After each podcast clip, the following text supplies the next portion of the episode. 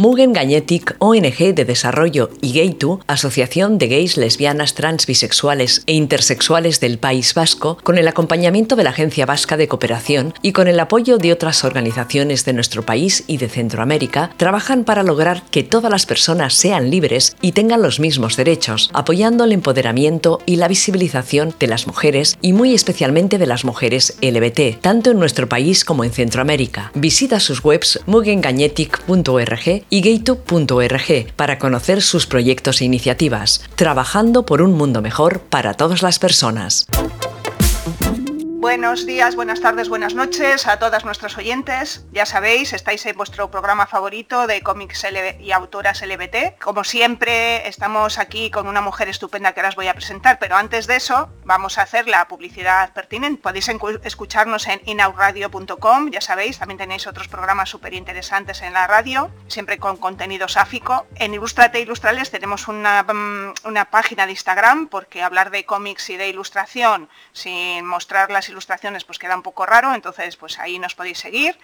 Y eh, yo soy Teresa Castro, me defino como activista por los derechos de las mujeres y del colectivo LGTBIQ+. También soy ilustradora y nada, ya sabéis que, que guío este programa con esta alegría que me caracteriza. y nada, como siempre, pues estoy acompañada de, una gran mujer. Ya sabéis que yo no me quedo corta y siempre me acompaño de estupendas y maravillosas mujeres. Estamos hoy con Sandra Carmona. Hola Sandra. Hola Teresa, ¿qué tal? Pues bien, aquí encantada de que estés con nosotras. Em, bueno, voy a presentarte un poquito, solo es una frase, pero ya con eso ya tenemos para, para una entrevista súper potente, porque vamos. Eh, bueno, eres ilustradora profesional, educadora, transfeminista y activista por los derechos del colectivo LGTBIQ+, y por los derechos de las personas roma, ¿no? Eso es, ¿por dónde empezamos? Eso, eso. es con tanta cosa ya es como, madre mía. Bueno, pues como este programa está especialmente dedicado a la ilustración, pues bueno, vamos a empezar por el tema de la ilustración, ¿no? Eh, ¿Cómo empezaste en esto? ¿Siempre has dibujado? ¿Cómo llegaste aquí? Bueno, cuéntanos un poquito tu trayectoria. Pues yo he sido esa típica niña que siempre llevaba un lápiz en la mano y folio, hoja, libreta, trozo de tela, pared de casa o donde pudiera pintar. Y, siempre me recuerdo a mí misma dibujando desde pequeñita, en clase, en el colegio, en el instituto, o sea, era la típica persona que no prestaba atención o, era capaz de prestar atención mientras dibujaba, ¿no? Y es lo que muchas veces sigo haciendo. es algo, no sé, creo que es como una, parte más de, mi ser como humana. No, lo puedo desvincular de mí. Sí, es inherente a ti, vamos. Eso es. ¿Y cómo, y cómo fue el llegar a ser profesional? ¿Cómo, cómo ha sido tu trayectoria? Bueno, yo empecé, eh, empecé a utilizar diferentes técnicas, pero yo me inventaba dónde podía utilizarlas. Por ejemplo, pues pintaba acuarela y quería pintar acuarela en papel de, bueno, óleo en papel de acuarela y cosas así, ¿no? Yo quería, cuando ya a los 14, 15 añitos, yo quería ya un poquito evolucionar, ¿no? Aprender más técnicas, aprender más cositas y, y me apunté a estas clases de pintura donde se suelen apuntar pues las personas mayores, ¿no? Con los ayuntamientos pero porque conocía a la profesora, conozco a la profesora, que es una gran pintora, que es Maribel Moreno malagueña, y, es, amiga de la familia. Y yo, bueno, pues dije, pues me, quiero apuntar eh, a sus clases, ¿no? Eso fue ya siendo yo eh, un poquito más, más mayor, ¿no? Empecé a ir por las tardes, me lo pasaba súper bien con todas esas señoras, porque casi todas son mujeres, y Maribel me enseñó a, utilizar las técnicas, ¿no? Antes en el cole sí que tuve la suerte de tener un profesor que vio en mí algo y, se quedaba conmigo en el recreo y también me decía, venga, pues vamos a hacer todos los carteles de todas las fiestas del colegio, ¿no? Em, yo, bueno, tuve que empezar a trabajar, lo que hizo que, tuviese que dejar los estudios en un momento de mi vida yo quería eh, entrar en la Escuela de Arte de San Telmo, que es una escuela de arte pues, bastante conocida aquí en Málaga ¿no? y en Andalucía, a nivel nacional. Y, recuerdo que cuando empecé a trabajar había, había hecho, o sea, bueno, perdón, iba a hacer las pruebas de, de San Telmo, ¿no? pero tenía que empezar a trabajar. Y 12 años después dejé el trabajo Y, dijiste, esta es la mía. Sí, y, eso fue, digamos, el paso a la profesionalidad, ¿no? A profesionalizarme dentro de la ilustración, porque obviamente toda mi vida he seguido pintando, ilustrando, dibujando, pero bueno, hice la, carrera de educación y una vez que terminé la carrera de educación, que la hice al mismo tiempo que trabajaba, pues ya cuando terminé la carrera dije adiós al trabajo y me metí en ilustración, que era lo que quería. Y con esto de, luego hablaremos más de tu, de tu trayectoria profesional, pero eh, antes has nombrado, cuando has comentado el tema de que siempre has dibujado, de que tenías esa, esa necesidad, ¿crees que la ilustración, el dibujo, eh, nos ayuda a, autoconocernos? Es decir, ¿es, es, una terapia? ¿Te ha ayudado? ¿Ha, significado algo para ti en tu proceso de, de reconocimiento? Pues yo es que creo que las personas necesitamos expresarnos y hay personas que se expresan hablando, cantando, bailando mm, y yo me expresaba dibujando. Yo necesitaba una vía de escape, ¿no? Yo creo que como todas las personas y mi vía de escape ha sido el arte, el dibujo en este caso, ¿no? Y, obviamente me ha servido muchísimo para, para indagar dentro de mí, para indagar en mi identidad, en mis sentimientos, en mi forma de sentir la vida, de vivirla, en cómo conecto con otros eh, temas o, sí, con otros temas que, cuando eres adolescente pues a lo mejor te es más, más complicado eh, lidiar. A mí el arte me ha salvado de mucho y yo creo que es una asignatura pendiente que tiene la educación y este sistema educativo. El, darle más prioridad al arte eh, desde, desde que somos pequeñitas, ¿no? Porque creo que es una de las mejores herramientas para gestionar todas nuestras emociones y, es algo que, bueno, pues que, se olvida, ¿no? Una vez que pasan estas primeras etapas de nuestra vida en la que parece que por ser pequeñitas tenemos que dibujar y jugar y cuando pasa esa edad pues ya parece que tenemos que dejar de dibujar y de jugar. Y yo creo que es un error. Hmm. Sí, totalmente de acuerdo. ¿no? Yo ahora que estoy haciendo talleres para, para personas mayores, gente que no ha vuelto a coger un lápiz en, yo que sé cuánto tiempo, ¿no? De repente le dices, tienes que dibujar y le entra un, shock, pero luego dice, ay, pues qué bien me lo he pasado, ¿no? Que, Porque al final es un camino de liberación, ¿no? Dibujar, eh, dejar salir lo que tienes ahí, bueno, la gente se lo pasa súper bien, pero es verdad que, nos cortan, ¿no? Nos cortan esas alas desde, desde muy joven. Bueno, pues eso, cuando pasamos ya de la infancia, ya en la adolescencia, poca gente continúa dibujando. Hay gente que sí, pero mucha gente ya le parece como de, de niños, ¿no?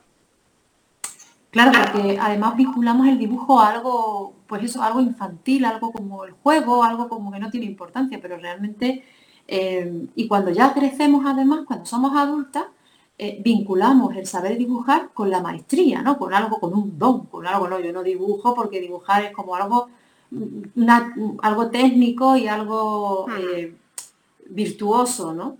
Y nos olvidamos de que dibujar es simplemente expresar eh, a través de colores, de formas, de figuras, de líneas, de rayas.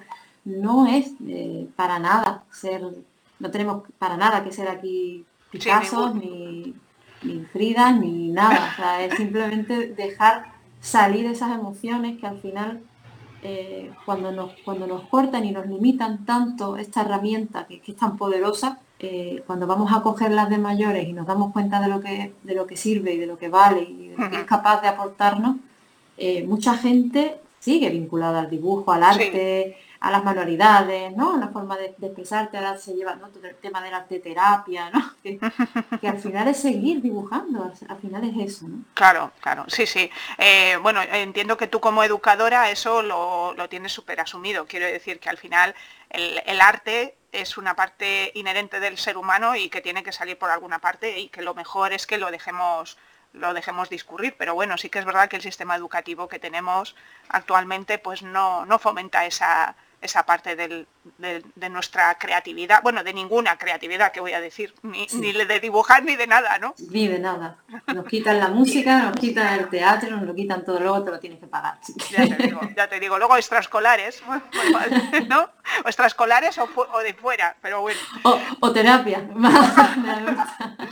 Eh, bueno, con respecto a tu carrera profesional eh, y, sabiendo un poco tu, trayectoria como activista, eh, sí que me pregunto, y además es una pregunta que hago casi siempre a mis invitadas, porque casi todas son activistas en diferentes ámbitos, sí que me pregunto, bueno, cuando has empezado a trabajar para otras empresas, para editoriales y tal, ¿cómo, cómo enfocas tu, realidad como, activista en, en los proyectos? ¿Crees que siempre tiene que estar presente esa ese carácter que tenemos las personas activistas, que evidentemente si te han ido a buscar a ti es porque a lo mejor buscan tu activismo, pero no sé yo si siempre buscan tu activismo o simplemente buscan una ilustradora. Bueno, yo en mi caso, eh, es verdad que desde, muy jovencita siempre he estado muy vinculada a, movimientos sociales y, a todas las personas que rodean estos movimientos, claro. Y cuando tú te visibilizas también en esos círculos y al final, eh, bueno, pues te van conociendo como ilustradora, en mi caso, sí me, me, llamaban y yo llamaba. Es decir, que siempre he ido buscando o siempre me ha motivado a ilustrar dentro de lo social, ¿no? Y sobre temas sociales, ¿no? Eso no quiere decir que, pues, todo el mundo tenga que aportar algo social a cada ilustración que haga y obviamente, sobre todo cuando se empieza en, este, en esta carrera, ¿no? en este trabajo, eh, hay que ilustrar, pues no sé, en bases de, comida o de lo que sea, ahí no vas a poder aportar mucho, ¿no? Pero sí que creo que es importante que, mm, no de manera profesional, sino porque yo creo mucho en, lo que aportamos como ilustradoras, ¿no? El, el ilustrador, la ilustradora, ¿no? La persona que se dedica a la ilustración está eh, desarrollando un lenguaje, aunque sea un lenguaje visual, pero que está dentro de, ella, ¿no? En este caso, ¿no? Eh, a mí cuando me han llamado para hacer carteles, eh, carteles de feria de libros, de feria de libros feministas, la verdad es que he tenido mucha suerte porque casi todo lo que me han ido pidiendo está muy vinculado a lo social. Aunque y si son cuentos o infantiles o libros ilustrados también ha sido bastante, tienen ese carácter social, ¿no? Pero mm, en mi caso creo que es importante, es importante, es una marca también y es como que te quieres identificar, ¿no? Y, además es, que quieres que sigan recurriendo a ti este tipo de, entidades, personas, asociaciones, eh, bueno, o proyectos, ¿no? O proyectos culturales, ¿no? O por lo menos eso es lo que, lo que lo que yo intento, ¿no? Y por lo que me, especializo, ¿no? Claro, porque al final los trabajos estos te, también te crean, o sea, te dan satisfacción, porque al final están cerca de lo que, de, lo que tú pretendes hacer, ¿no? Son proyectos personales, pero sí son proyectos cercanos a tu, a, tus mm, a, lo que te mueve por dentro, digamos, ¿no? Claro, claro. Eh, yo es que realmente he tenido la suerte de ir poco a poco, eh, pues creando un portfolio bastante social, ¿no? Y al final, cuando me presento, me presento así. Yo creo que soy una ilustradora de temas sociales y, hago ilustración social, diseño social y bueno, y, espero seguir haciéndolo durante mucho tiempo, ¿no? Porque esto de la, ilustración aquí, pues, pues, ya sabes cómo Sí, ya sabemos, ya sabemos. Ya sabemos, y nuestros oyentes saben de sobra que está complicado vivir de esto y, que, y que recomendamos a todo el mundo que, apoye a todas las ilustradoras que pasen por aquí, que compren sus cómics, que, sigan en las redes y, que nos demos de comer a nosotras mismas, porque claro, yo creo que las ilustradoras también comen. Sí, normalmente comemos. bueno, pasando a otro ámbito de tu, de tu activismo, eh, bueno, me llamaba la atención el cómo te descubriste como lesbiana en tu entorno familiar, ¿no? Porque al final supongo que no fue un entorno fácil, no sé, pero bueno, es un suponer, ¿eh? que tampoco lo sé. Entonces, bueno, si nos cuentas un poco cómo, cómo fue eso, pues nuestras oyentes y yo te lo agradeceríamos porque nos abrirás un, mundo nuevo seguramente. Bueno, sí, ningún problema hablarte de esto porque además yo creo que es importante que las personas del que formamos parte del colectivo LGBT y que también estamos dentro de la comunidad gitana, aquellas personas que nos visibilizamos y que hemos decidido eh, visibilizarnos como activistas, pues yo creo que es importante, ¿no? Que en todos los espacios tenemos que, o yo por lo menos siento esa ese, obligación no, o preocupación no, sería como, no sé, no sé cómo... Responsabilidad. Sí, una responsabilidad, sí siento esa responsabilidad, ¿no? pero no conmigo ni contigo, sino con otras personas gitanas LGBT que estén escuchándome. Para mí ellos son la prioridad. Y obviamente después, eh, pues el resto del mundo, ¿no? Porque, porque hay mucho que aprender, tenemos mucho que aprender, porque llevamos viviendo en una sociedad antigitana más de 500 años. vivimos con un estereotipo eh, demasiado integrado ya. Lo tenemos tan imprimido dentro de nuestra mente que somos incapaces de pensar o de imaginar que el ser lesbiana dentro de una familia gitana y talla, porque yo soy mestiza, eh, presenta más dificultades por el hecho gitano. Automáticamente, eso es algo que, piensa la gran mayoría de personas. Totalmente. a mi madre le costó mm, bastante más o algo más aceptar eh, que yo era lesbiana que a mi padre. Cuando mi madre es paya y mi padre es gitano. O quiero decir que lo que nos pasa es que mm, no vemos la diversidad, nos rodea, a, esta sociedad nos rodea por activa y por pasiva, por todas partes, un estereotipo gitano, el cual es imposible a veces de, obviar. Bueno, a veces, nunca podemos obviarlo, nunca. Porque si vas a ver una noticia, sobre gitanos siempre es la misma. Si vas a leer un libro sobre gitanos, siempre te cuentan lo mismo. Si vas a ver una serie de televisión sobre personas gitanas, siempre te van a contar lo mismo, siempre te van a mostrar las mismas realidades. Y, al final somos incapaces de ver que, que es una sola realidad, que además es una realidad llevada al extremo del estereotipo, y que las personas gitanas somos muy diversas, muy, muy diversas, que llevamos ya casi, pues eso, casi 600 años viviendo y conviviendo aquí, ¿no?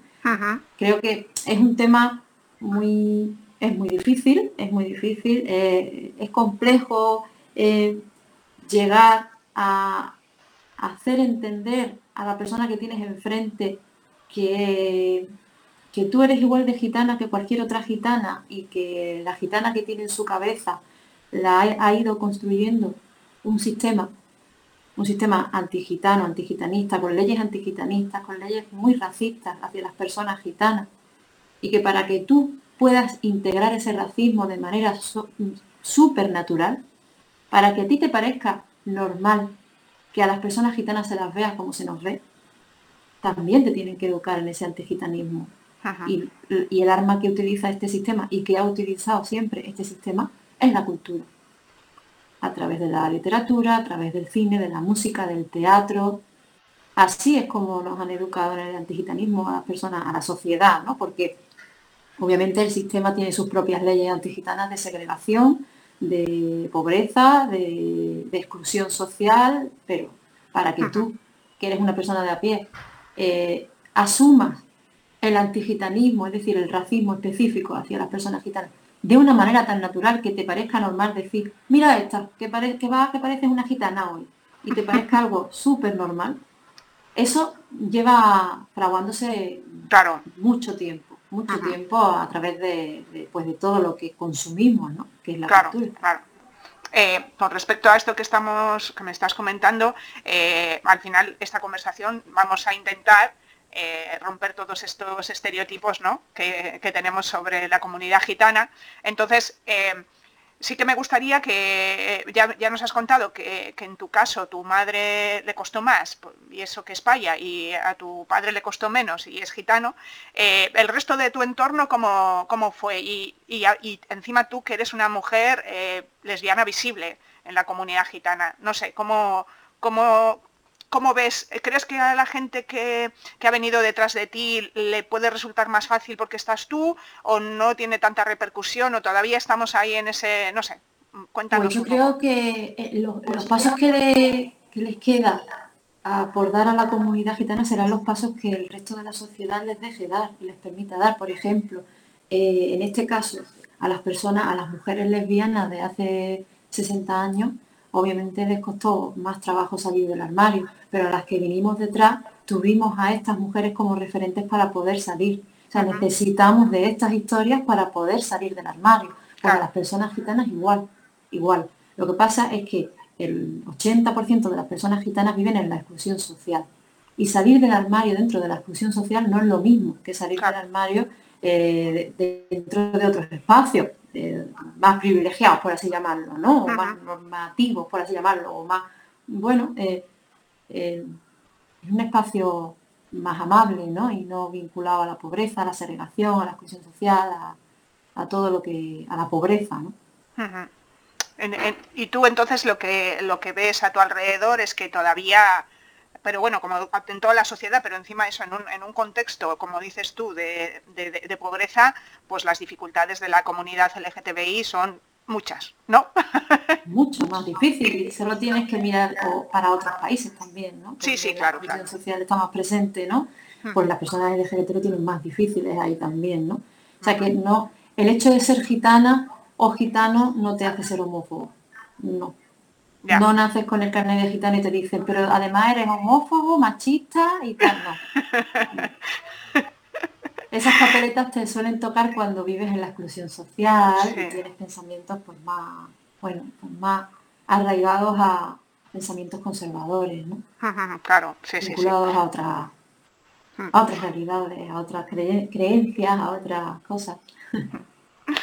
Eh, bueno, es un poco lo que hemos comentado en este programa otras veces, ¿no? Que por, por ejemplo, también en nuestro caso, por ser lesbianas, tampoco somos eh, mejores personas ni, ni, tan siquiera estamos libres de ser eh, homófobas, ¿entiendes? O sea, al final, claro, no, no, no, nos da el ser parte de una, de una minoría, no, no nos permite ser súper guays, no, o sea, esto depende de un montón de cosas. Eh, tú eres parte de una minoría y es tu trabajo el ser capaz de, ser empática con el resto de las minorías y, ser una persona eh, que socialmente, digamos, acepta al, ¿no? la diversidad, no solo la tuya, sino la, de, la del resto de las personas.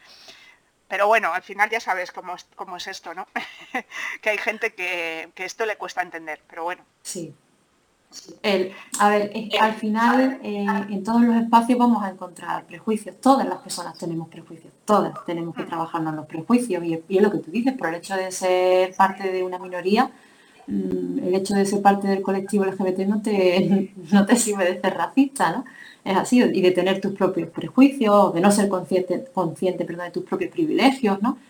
todas tenemos que trabajarnos nuestra, nuestras mochilas y yo creo que lo bueno que tiene el colectivo es que al final la palabra colectivo tiene que servir de algo.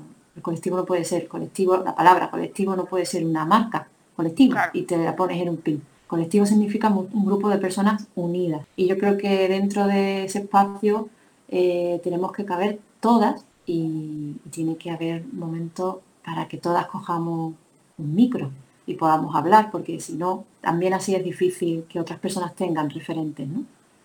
Uniendo estas dos cosas que hemos comentado, un poco lo de los estereotipos que has contado antes y el tema de, que no nos libramos de ser igual de racistas o igual de o nuestra visión puede estar distorsionada con, con, ciertos colectivos, pues me encantaría comentar contigo la película Carmen y Lola, porque creo que da mucho, da mucho juego, mucho de sí, porque yo tengo mi, propia, mi propia opinión. Entonces, bueno, no sé. A ver, ¿qué me, qué me cuentas tú? Bueno, yo me, estoy haciendo crítica especializada en Carmen y Nola. Hombre, todo el mundo te preguntará lo mismo, no sería muy original, ya me imagino.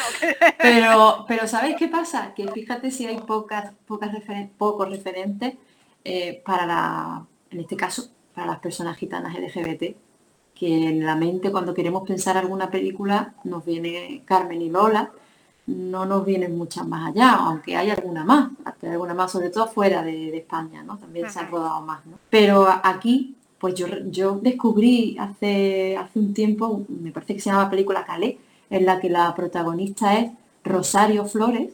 Ah, sí. Que se llama Carmen, ahí lo, dejo, ahí lo dejo caer, bastante más antigua que Carmen y Lola y, ella es lesbiana en esta película y, su pareja o de quien se enamora es una mujer paya, ¿no? Que yo recuerdo que cuando vi el cartel en ese momento ponía nunca una gitana y una, y una paya se atrevieron a tanto, ¿no? Yo decía mi pareja, mira, somos súper transgresoras nosotras, ¿no? Pero bueno, con Carmen y Lola mm, yo me hice muchísimas expectativas porque fui súper ilusionada al cine y dije, por fin, por fin. Fui con un poquito de miedo, porque también te digo que cuando hablan tan mal de, las personas gitanas, siempre, siempre, siempre una, aunque se haga ilusiones, siempre tiene ese miedo de a ver qué me van a poner, ¿no? Y obviamente, pues salí de allí, mm, bueno, muy triste. Yo creo que la palabra es triste, ¿no? Porque además lloré mucho en la película, eh, me dio mucha pena porque me acordaba de mi familia, me acordaba de mi padre, me acordaba de mis primos, que también son parte del colectivo. Eh, algunos de ellos, no todos, claro. me acordaba, bueno, pues, pues de todo lo que a mí me rodea y que no tenía nada que ver con lo que yo estaba viendo. Entonces, bueno, dije, pues si otra persona, joven, gitana, ve esta película va a sentir lo mismo que yo y a lo mejor si no está fuera del armario va a pensar que mejor se queda dentro y, va a pensar que no hay escapatoria, que no hay salida para, ella. ¿no? Esta película muestra solo a una persona que apoya a, estas dos chicas. Y qué casualidad que la persona es la única a la que se muestra que tiene estudios y que está trabajando, que además parece que está trabajando en una entidad social. y, y me dio mucha pena, me dio mucha pena. Es que vi hasta un exorcismo en la película, o sea, es que ya era como, has traspasado ya los límites del estereotipo, ya has puesto ya aquí. Eh, yo vi la película y tiempo después fui a ver a la, directora, porque vino a Málaga. Vino a Málaga, proyectaban otra vez la película y yo esperé a Arancha en, pues en la puerta, que yo ya la había visto, digo, bueno, pues no, no quiero entrar y, echarme a los leones. Y, la esperé y cuando salió pues estuvimos hablando con una media hora, porque bueno, ella me preguntó qué te ha parecido, dime tal, y yo se lo dije, yo sé, entiendo que ella estará ahora como muy harta, ¿no? De que todas las gitanas nos estemos quejando de la película, Pero yo creo que mm, es importante, es importante que, se visibilice una visión payocentrista porque no es lo mismo que una visión de una persona liada paya, es diferente. Aquí es una persona paya que representa y muestra todos los estereotipos habidos y por haber de las personas gitanas y lo lleva por toda Europa, ¿no? por Bartacán, ¿no? Y además, bueno, yo creo que de una manera, desde mi punto de vista, poco cuidadosa, Sí. Con las personas gitanas y con el colectivo. Yo eh, estoy totalmente de acuerdo contigo y además de es una de las películas que yo pongo de ejemplo cuando, cuando intentamos, eh, intento expresar que es muy importante la mirada, ¿no? que no podemos permitirnos el, lujo de, mirar a otras personas eh, por encima del hombro, que es un poco lo que creo que pasa en Carmen y Lola, ¿no? que está mirando todo el rato un poco, un poco por este, ¿no? a un nivel un poco por encima de los ojos. Entonces, eh, a mí también me dio mucha pena, eh, me parece que, fue, que, que, ha sido una pena que haya desaprovechado esa oportunidad de haber entrado en, ¿no? y haber contado una historia un poquito más abierta, eh, menos eso, menos subidita de, bueno, no solo de estereotipos, es que es todo como, como todo el rato, es lo que te digo, ¿no? La sensación que a mí me da... No le faltó nada, ¿eh? No le faltó nada. Le, ha cogido la, la, cámara y la ha puesto por encima, ¿no? Pero todo el rato por encima. Entonces, la verdad es que es un poco, es un poco pena y bueno, me, alegro que nos comentes tu opinión porque... Bueno, desde mi punto de vista tenía que haber presentado otras realidades, tenía que haber presentado a personas que apoyaran a las niñas, tenía que haber presentado a personas gitanas eh, diversas, porque es que de verdad el pueblo gitano es muy diverso. Y aquí sí que quiero diferenciar mucho, mucho mi opinión sobre la película y sobre lo que para mí significa la película del trabajo de las personas de los actores y de las actrices de la película porque mm, creo que hacen muy buen trabajo. Eh, de hecho, eh, algunos de los actores, eh, ahora el padre, el que hace de padre, también lo hemos visto en La novia gitana porque lo han llamado para que haga básicamente el mismo papel, que es para lo que llaman a las personas gitanas. Y las personas gitanas que viven de, su arte, que han estudiado también la carrera de arte dramático y en la escuela de arte dramático y se han preparado para ser actores y actrices, pues se ven relegados y relegadas a estos papeles y solo lo llaman para estos papeles. Entonces, bueno, pues me da mucha pena y aquí sí que hay que apoyar a, los actores ¿no? y a las actrices. Sí, bueno, eso es uno de los temas que sale con todas las, ¿no? Igual que las, personas racializadas, las personas de color, que al final siempre les llaman para ciertos papeles, siempre son los mismos, siempre es, bueno, que, vamos a hablar de esto, ¿no? Siempre están ahí para que blanco sea el bueno. Exactamente, exactamente. Que no lo olvidemos. Bueno, después de esta zona crítica de películas,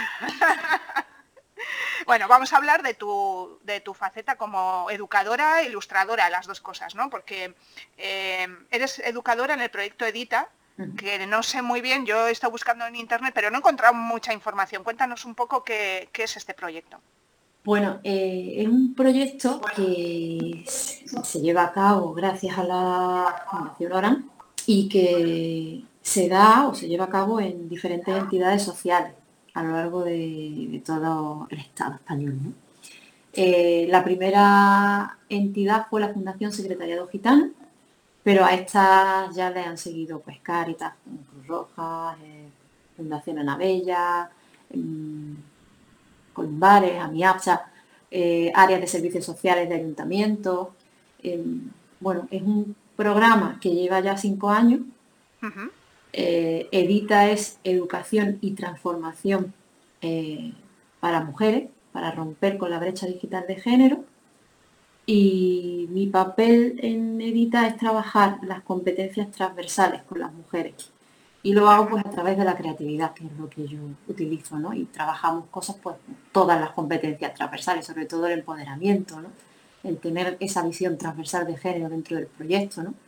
Y Edita pues ayuda a, a no quedarse atrás en todo lo que estamos viviendo, porque mm, quedarse descolgada de las competencias digitales es desaparecer. Y si ya de por sí lo tienes difícil en el ámbito laboral o lo tienes difícil eh, porque vives en la exclusión social o porque estás siendo víctima de violencia de género, bueno, aparte de eso también estás siendo víctima de violencia de género, ¿no? Pues necesitamos que, todas estas mujeres puedan tener acceso a todas las, bueno, pues los medios digitales que tenemos ahora y a todo este conocimiento también, ¿no? y a todas estas herramientas y que estén a, su alcance y que les, ayudemos porque, eh, porque si antes lo tenían difícil, si no conocen estas herramientas, pues lo van a tener mucho más difícil en, esta, en este momento, ¿no? En esta vida, ¿no? Claro, sí, sí.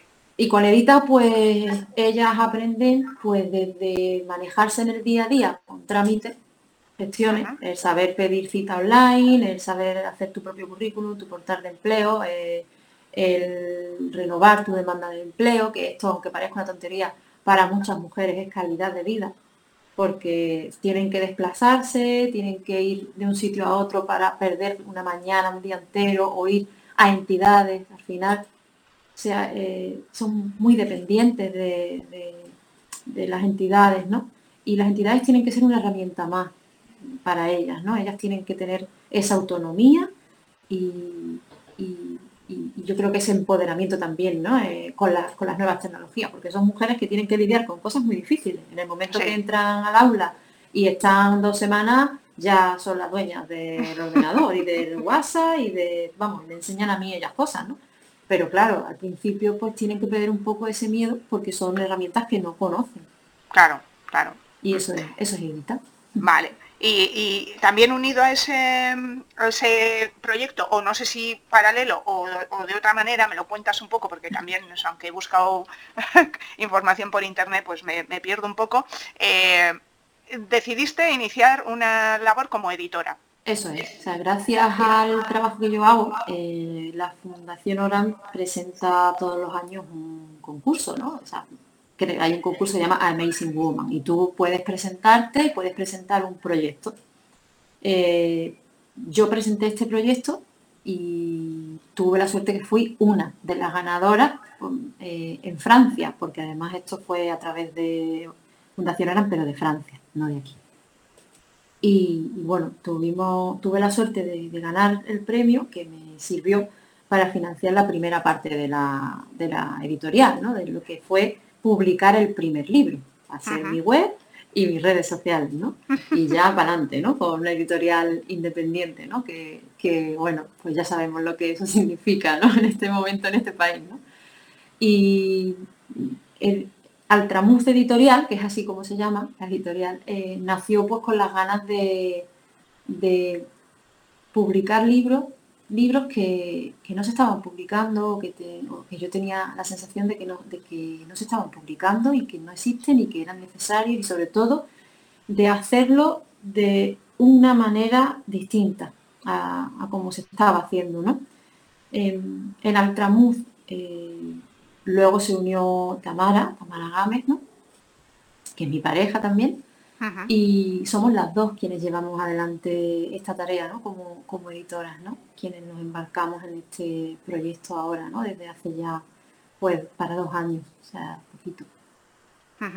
Y bueno, entrando un poco en la labor de Altramuz, eh, sí que editaste con ese, con ese apoyo del primer proyecto, o sea, del premio este de la fundación, hiciste la primera edición, la edición del primer libro que fue Alma, si no me equivoco, ¿no? Sí. Que es un libro infantil con la primera protagonista gitana. Eso es, sí. Eh, mi sueño realmente era ese, mi sueño era escribir un, eh, cuento. Eh, o sea, no, iba más allá de, de, eso, no, iba, no pensaba en crear una editorial. Lo que pasa es que ya dijimos, bueno, esto, esto tiene que dar para más, ¿no? Porque, porque en el momento que hicimos Alma, o que hice Alma y que se publicó Alma, nos dimos cuenta del vacío que había, ¿no? Yo, yo bueno, yo leo mucho sobre cultura e historia del pueblo gitano, ¿no? Y siempre he leído muchos libros sobre personas gitanas y sobre la comunidad gitana, pero la gran mayoría de estos libros están escritos por personas payas, ¿no? Eh, también he leído sobre todo mucha literatura escrita sobre personas gitanas y llena de estereotipos, ¿no? Y yo creo que así es muy difícil que las cosas cambien, ¿no? Y que también obviamente es muy difícil mostrar una diversidad real si quien lo escribe no es quien lo vive. No sé si. Entonces con Alma, con Alma yo decía, bueno, no hay, no existe un cuento que, que muestre a una protagonista, una niña gitana como protagonista, ¿no? De hecho, yo mm, busqué porque claro, quería estar segura, ¿no? Y quería estar segura de esto porque además lo íbamos a presentar así, ¿no? Y bueno, pues lo que puedes encontrar son, cosas como el pequeño camarón y cosas que siguen eh, reproduciendo estos estereotipos, ¿no? Pero... perdona, el pequeño camarón se, supone que es el, cantador, ¿no? no claro, no, la vida de, camarón. Es que la persona, el pequeño camarón, una, un, del camarón, ¿sabes? vale. Y, es todo así, ¿no? Es todo así. Y cuando no aparece un niño gitano, cuando aparece un niño gitano en un libro infantil, pues o es pobre, o está robando, o cosas, incluso libros de texto, ¿no? O sea, eh, se muestran em, actividades para primaria. Yo recuerdo una que no fue hace mucho y que se denunció en un libro de texto, que era el gitanillo robó el cochinillo. ¿Cómo se escribe mejor? ¿no? O sea, eso es lo que tú aprendes en el cole siendo un niño gitano, una niña gitana. Pues Alma, mm, Alma realmente es prácticamente mi vida, porque es lo que es lo que hay. O sea, yo creo que quería hablar, quería mostrar la realidad y dije, bueno, pero es que creo que la mejor realidad que hay es la que una misma vive, ¿no? Obviamente eh, hay elementos que no son parte de mi vida, pero sí son parte de la vida de mis primos, de mis primas, y, y los quise meter, porque por ejemplo mis padres nunca se han dedicado a la venta ambulante, pero tengo muchos familiares que sí y muchas personas gitanas se dedican a eso y para mí era importante eh, mostrarlo porque creo que forma parte, forma parte de la historia de, mi pueblo. Y, en Alma lo que se muestra es a una niña a la que le gusta mm, dibujar, a la que le gusta leer, a la que le gusta la naturaleza, descubrir bichitos, eh, ir con su padre a guardar las gallinas al gallinero, a la que le gusta, bueno, a la que le gusta montar el monopatín en bicicleta, jugar con sus primos, con sus amigos, es decir, a la que le gusta lo mismo que al resto de niños y de niñas. La diferencia es que Alma, como muchos niños y muchas niñas gitanas, un día, jugando, pues de pronto encuentra o se encuentra con unos niños que, ah, te voy a hacer un poco spoiler del cuento, Vale. que, desde lo alto de un, de un puente le gritan, gitana, y se van corriendo.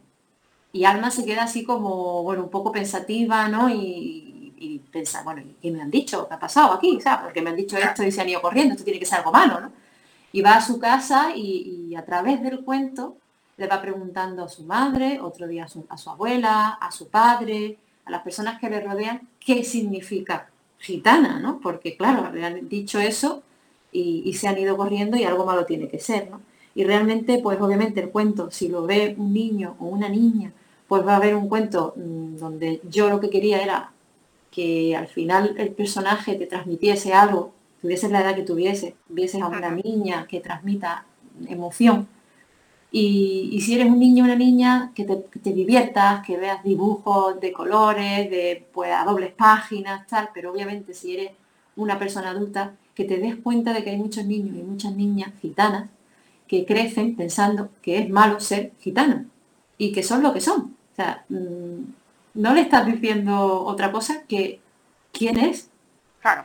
Y, y creo que es importante ¿no? que sepamos eh, utilizar el lenguaje con un poquito más de, de cariño y, y con, con, de conciencia, ¿no?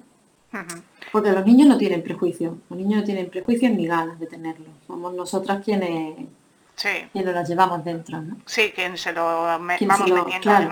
Claro. ¿Y, ¿Y, qué repercusión ha tenido el libro? ¿Cómo, cómo se ha sido recibido? Eh, ¿Vais por la decimocuarta edición? Como, cuéntame. Ojalá. si no, todos nuestros oyentes tendrán que comprarlo para que sea la decimocuarta. Bueno, Alma va por la tercera edición. Bueno, para ser. Sí, sí. Además llevamos eso, nos llevamos ni dos añitos y, y, y creo que está muy bien y mucho mejor de lo que nosotras nos esperábamos, ¿no? porque las respuestas yo pensaba, si esto nunca ha existido es porque a nadie le interesa, ¿no?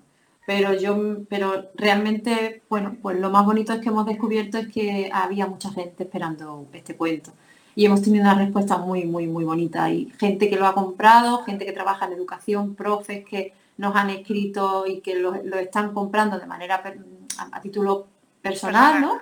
Y Luego, por otra parte, eh, pues colegio o personas que van a librería o personas que vienen al cuentacuento, porque siempre que hacemos el cuentacuento de alma, pues hacemos actividades, ¿no? Para que conozca eh, un poquito más la cultura y la historia del pueblo gitano, ¿no? Adaptada, ¿no? Y bueno, a haber hecho educación, pues de algo me, me tiene que servir también.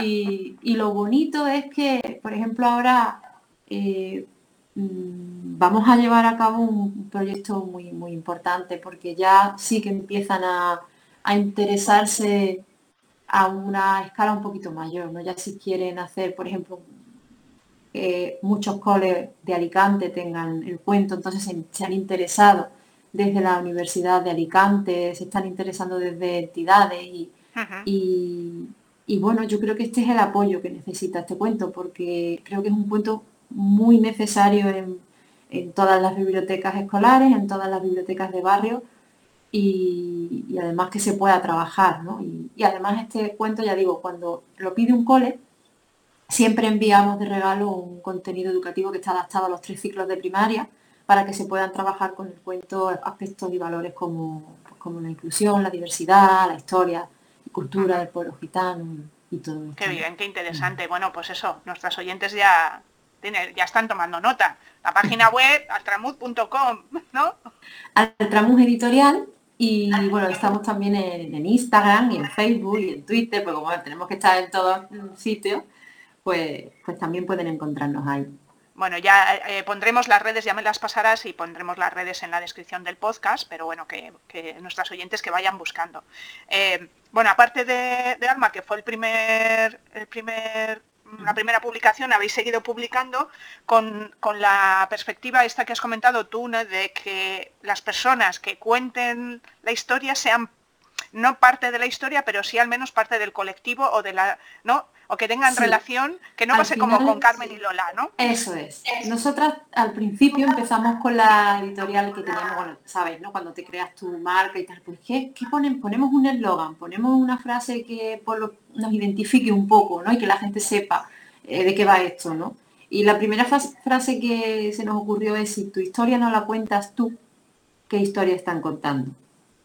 Luego ya, pues obviamente con el contar con la diversidad, que es el que llevamos, y, básicamente es, eh, nuestro objetivo es publicar obras en las que las personas que pertenecemos a, la diversidad y que formamos parte de la diversidad, seamos quienes ilustremos o narremos o escribamos, maqueten, o sea, que formen parte de ese libro, ¿no?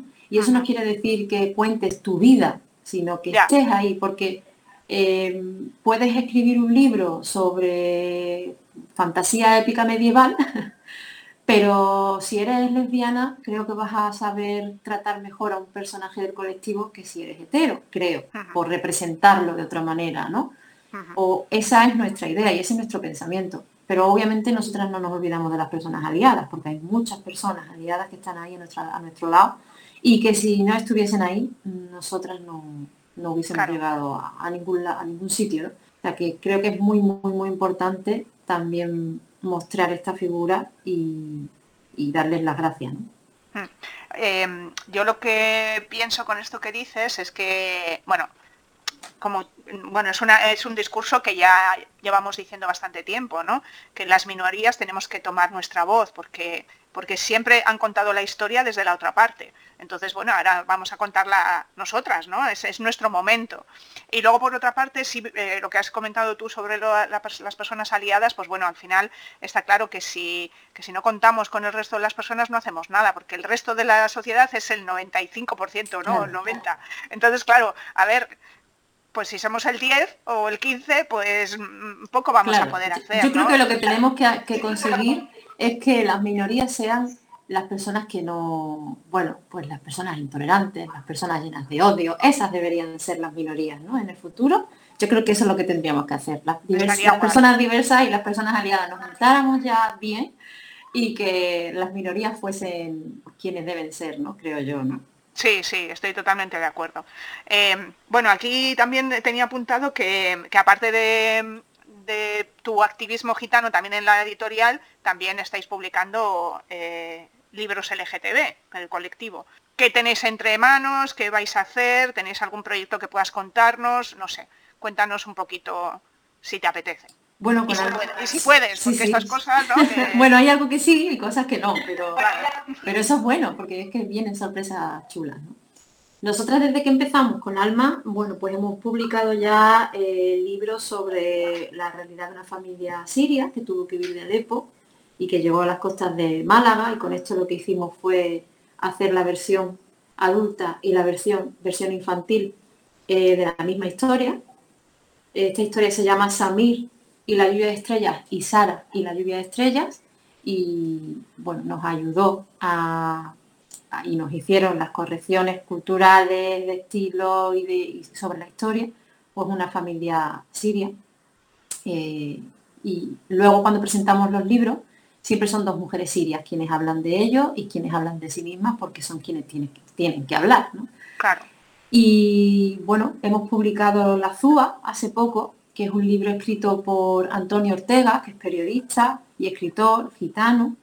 La Zúa cuenta la historia de un niño de 11 años que se cría en los 80 en el polígono sur de Sevilla, que se conoce como las 3.000 viviendas.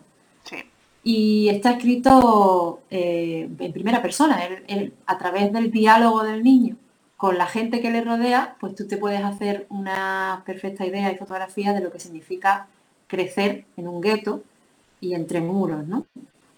Y bueno, eh, hemos publicado también un cuento infantil que se llama Pituca, eh, que es sobre una salamandra gallega que va en busca de su identidad, es un libro infantil.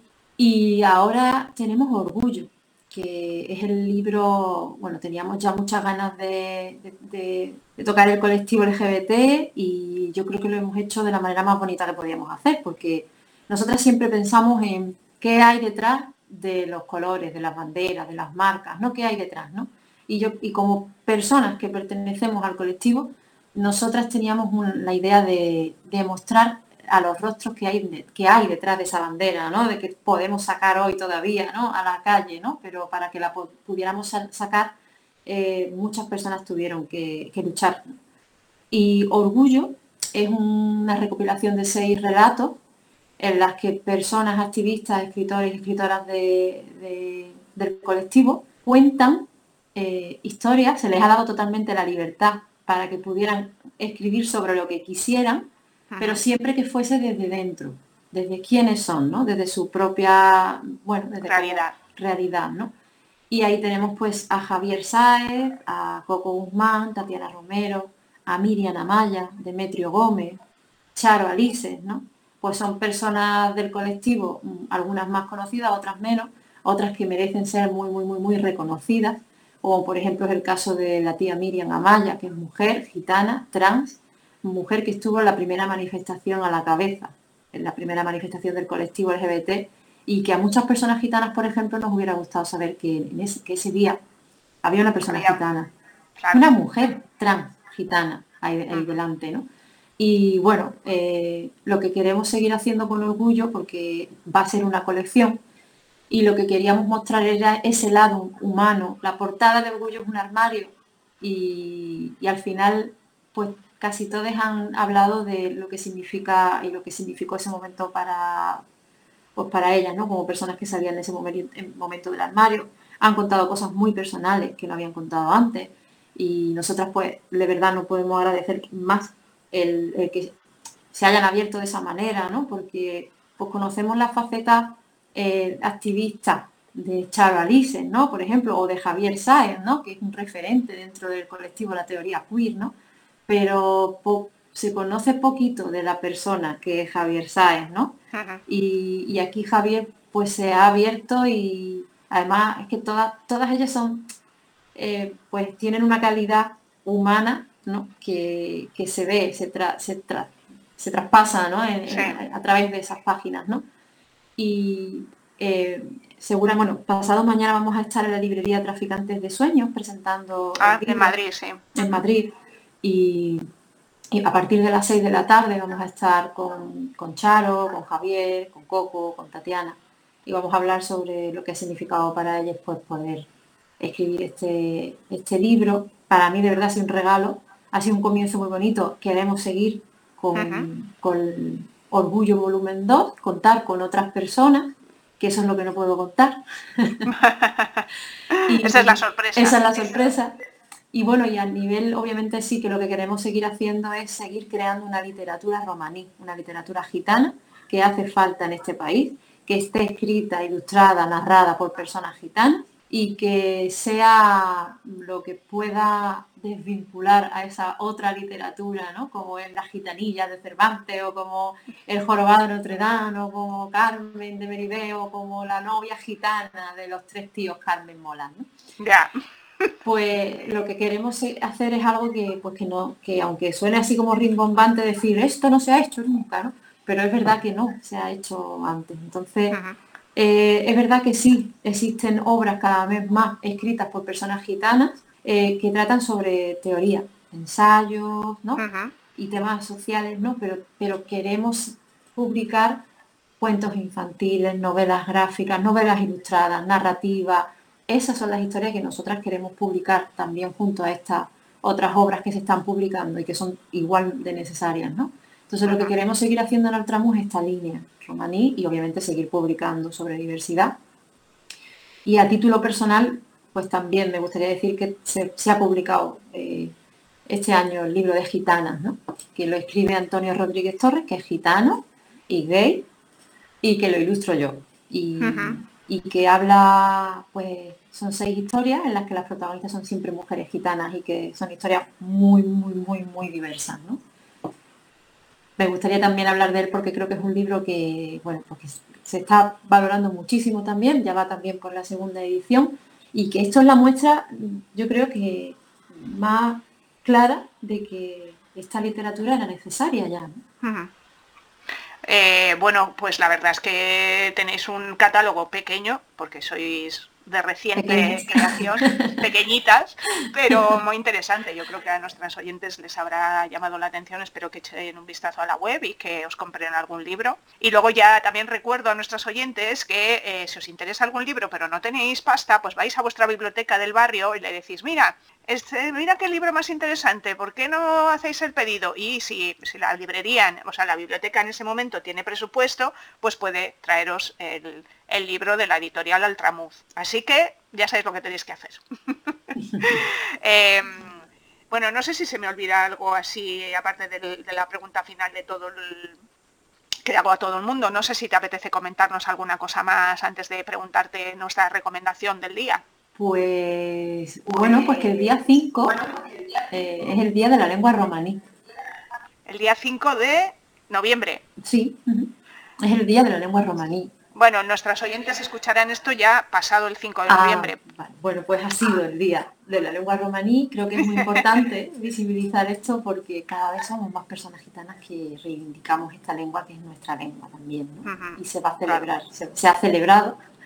Eh, en Madrid también un encuentro donde se va, donde se habla de lo importante de, seguir publicando y literatura, sí, sí, literatura. Se va a hablar de literatura romaní. Ah, ya sé que se me había ocurrido una pregunta que eh, si conocías alguna editorial en el extranjero que estuviera haciendo un poco la labor que estáis haciendo vosotras aquí, si, existe alguna editorial especializada en temas en temas gitanos o no, o no, no sé no, no, nombre, nombre de editorial no, me viene ahora, pero a la, mente seguro que en el momento que dejemos de hablar digo mm, esto. Pero sí que hay mucha más literatura romaní eh, fuera, ¿eh? En Polonia, en, sí, sí. La, zona de Budapest también hay mucha gente que está eh, haciendo cosas y sobre todo también tema de teatro, por ejemplo, ¿no? Sandra Selimovic, que es gitana, lesbiana, y tiene una compañía de teatro donde hace solo obras eh, sobre temas romaní y queer y son muy potentes. Fuera realmente se están haciendo cosas muy, muy, muy, muy diversas. Mm. qué interesante. Que llegue para acá, pero bueno, ya sabemos que este país es lo que es, que le vamos a hacer. Llegará cuando ya. Llegará, pero llegará cuando llegue. Cuando llegue. Bueno, eh, pues nada, lo que suelo comentar a nuestras eh, invitadas es que nos recomendéis un libro, una serie, una peli. Yo prefiero que sea un libro o un cómic o un libro ilustrado, pero bueno, lo que consideres que pueda ser interesante, aparte de todos los que publica Altramuz, evidentemente eso lo damos por supuesto, que, les va a interesar, pero no sé si has hecho, si has leído algo que te haya llamado la atención. A ver, cuéntanos. Pues mira, hay eh, uno que me ha venido a la mente porque me leí hace poco, que es el, libro, es un libro que se llama El Priorato del Naranjo, de Samantha Shannon. Y lo he, he pensado eso porque digo, seguro que es algo que, bueno, que quería decirte algo como para que no fuera lo mismo. decir, ya. ¿vale? Eh, no te voy a decir The L Carol, tal, no sé qué. O sea, me gustan, me gustan todas porque es así, me gusta mucho el cine lésbico porque necesito seguir teniendo esos referentes en mi vida, obviamente, como también los heterosexuales necesitan sus películas. Y, yo soy súper cinéfila, o sea que me encantan las películas y, todos los libros y novelas. O sea, yo voy a Madrid y, arraso con Bercana o con Mary Red ahora también. creo que nos pasa muchas, ¿no? Pero pero este concretamente me gustó porque es que yo soy muy friki y me gusta mucho la literatura de fantasía, épica, medieval, todo esto, me encanta. Y, este libro me lo, me lo, bebí, me encantó, me enganchó, o sea, me gustó muchísimo sus protagonistas, la historia que hay de amor y tal, muy, muy guay. Vale, pues mira, sí que es original porque no nos lo yo creo que no nos lo ha dicho ninguna, porque es verdad que, se suele repetir. Hay, aparte de novelas gráficas que ya nos han dicho varias, algunas de las que ya hemos comentado en el programa. Y pero bueno, yo creo que el priorato del naranjo, si no me equivoco, no lo ha comentado nadie.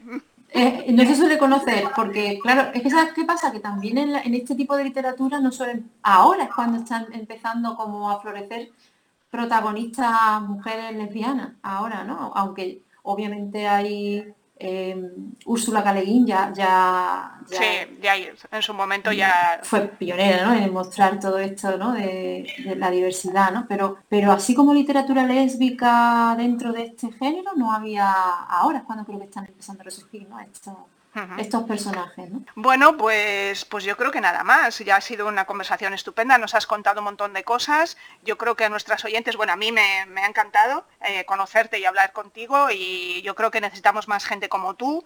Al final, pues eso, lo que, lo que hemos comentado, ¿no? Eh, somos parte de una minoría. Yo creo que como minoría tendríamos que apoyar a otras minorías. Entiendo que es complicado y que la sociedad que tenemos es la que tenemos, pero que para eso están estas, estas entrevistas, para, para que conozcamos otras realidades, para que sepamos de otras personas que están trabajando por cosas que a lo mejor no nos llegan del todo, pero ostras, que también eh, al final eh, lo que siempre digo yo, ¿no? Una sociedad con derechos para las minorías es una sociedad para todos mejor los derechos humanos de las minorías no son solo para las minorías, los derechos humanos de las minorías son para toda la sociedad porque hacen a la sociedad mejor. Entonces, bueno, pues, pues no sé qué más decirte. Si tú quieres decir otra cosa más, yo ya no te puedo echar más, más florecillas, no sé. bueno, pues agradecerte este espacio, el programa, porque me parece de verdad un programa muy original. Eh, a mí me encanta, yo me lo pongo cuando estoy trabajando. Yo creo que no soy la única que te lo ha dicho porque eh, es verdad que hay mucha oferta ahora en, todos estos podcasts y tal, pero me parece que tener un espacio donde se hable de literatura lésbica, de cómic y de, hecho y, creado por mujeres, ¿no? Y me parece que, bueno, pues que es un privilegio escucharte y que hayas contado conmigo Qué bien, qué bien. Bueno, pues nada, pues muchas gracias Sandra. A nuestras oyentes, pues ya saben, a comprar eh, los libros de Altramuz, a seguir a Sandra. Dinos tus redes sociales, aparte de las de la editorial, dinoslas. Pues Sandra Carmona, en Instagram me podéis seguir. no suelo pues tener más porque...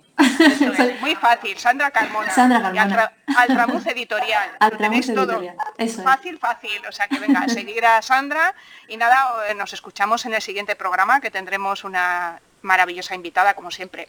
Mugen Gagnetic, ONG de Desarrollo, y Gaytu, Asociación de Gays, Lesbianas, Trans, Bisexuales e Intersexuales del País Vasco, con el acompañamiento de la Agencia Vasca de Cooperación y con el apoyo de otras organizaciones de nuestro país y de Centroamérica, trabajan para lograr que todas las personas sean libres y tengan los mismos derechos, apoyando el empoderamiento y la visibilización de las mujeres y muy especialmente de las mujeres LBT, tanto en nuestro país como en Centroamérica. Visita sus webs mugengagnetic.org y gaytube.org para conocer sus proyectos e iniciativas, trabajando por un mundo mejor para todas las personas.